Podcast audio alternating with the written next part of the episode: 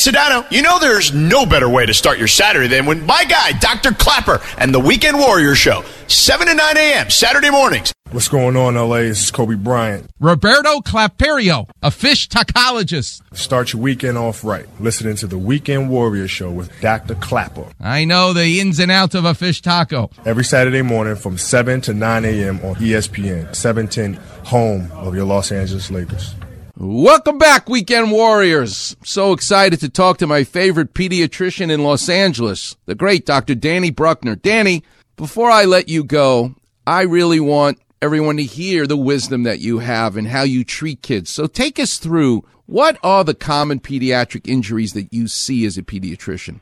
Yeah.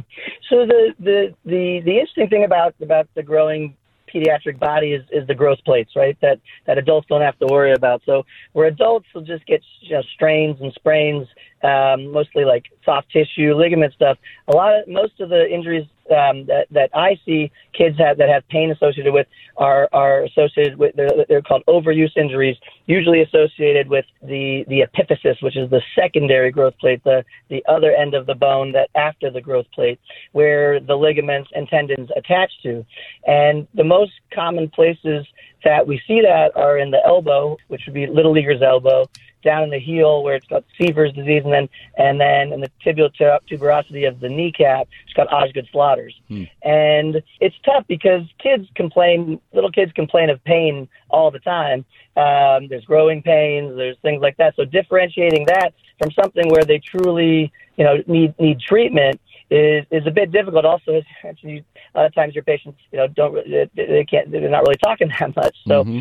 so, but but those are the injuries we see the most.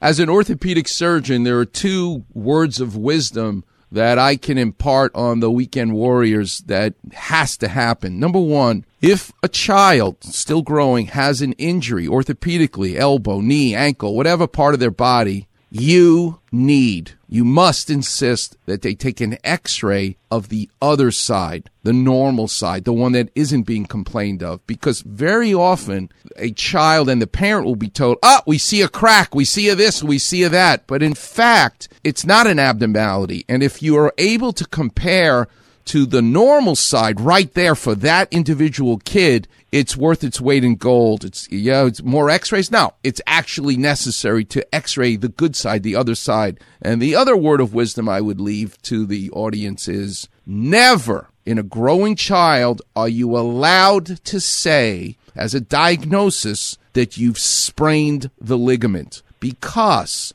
the ligament in an adult, you're fully grown, is the weak weaker structure. You can sprain your knee, sprain your shoulder, sprain your wrist, your ankle. But in a growing child, the weaker structure is not the ligament, it's the growth plate. So if you leave the ER or urgent care where you've got swelling and pain, and they tell your growing child, hey, the x rays are negative, you have a sprain, you better not let that happen because you better evaluate and treat it as though it's a growth plate injury. Because if you don't take care of that growth plate, you will have problem long term. So that's Dr. Klapper's two cents in terms of the world of pediatrics. But when is pain, Danny Bruckner, significant enough for you to see the doctor? Teach us about that. Yeah. So pain that comes and goes throughout a certain like a like a one day is generally not going to be an overuse injury. That's generally more of a growing pain that it shows exists. But pain that the that I always tell people if it's pain that they're complaining about on this a specific place, like it's always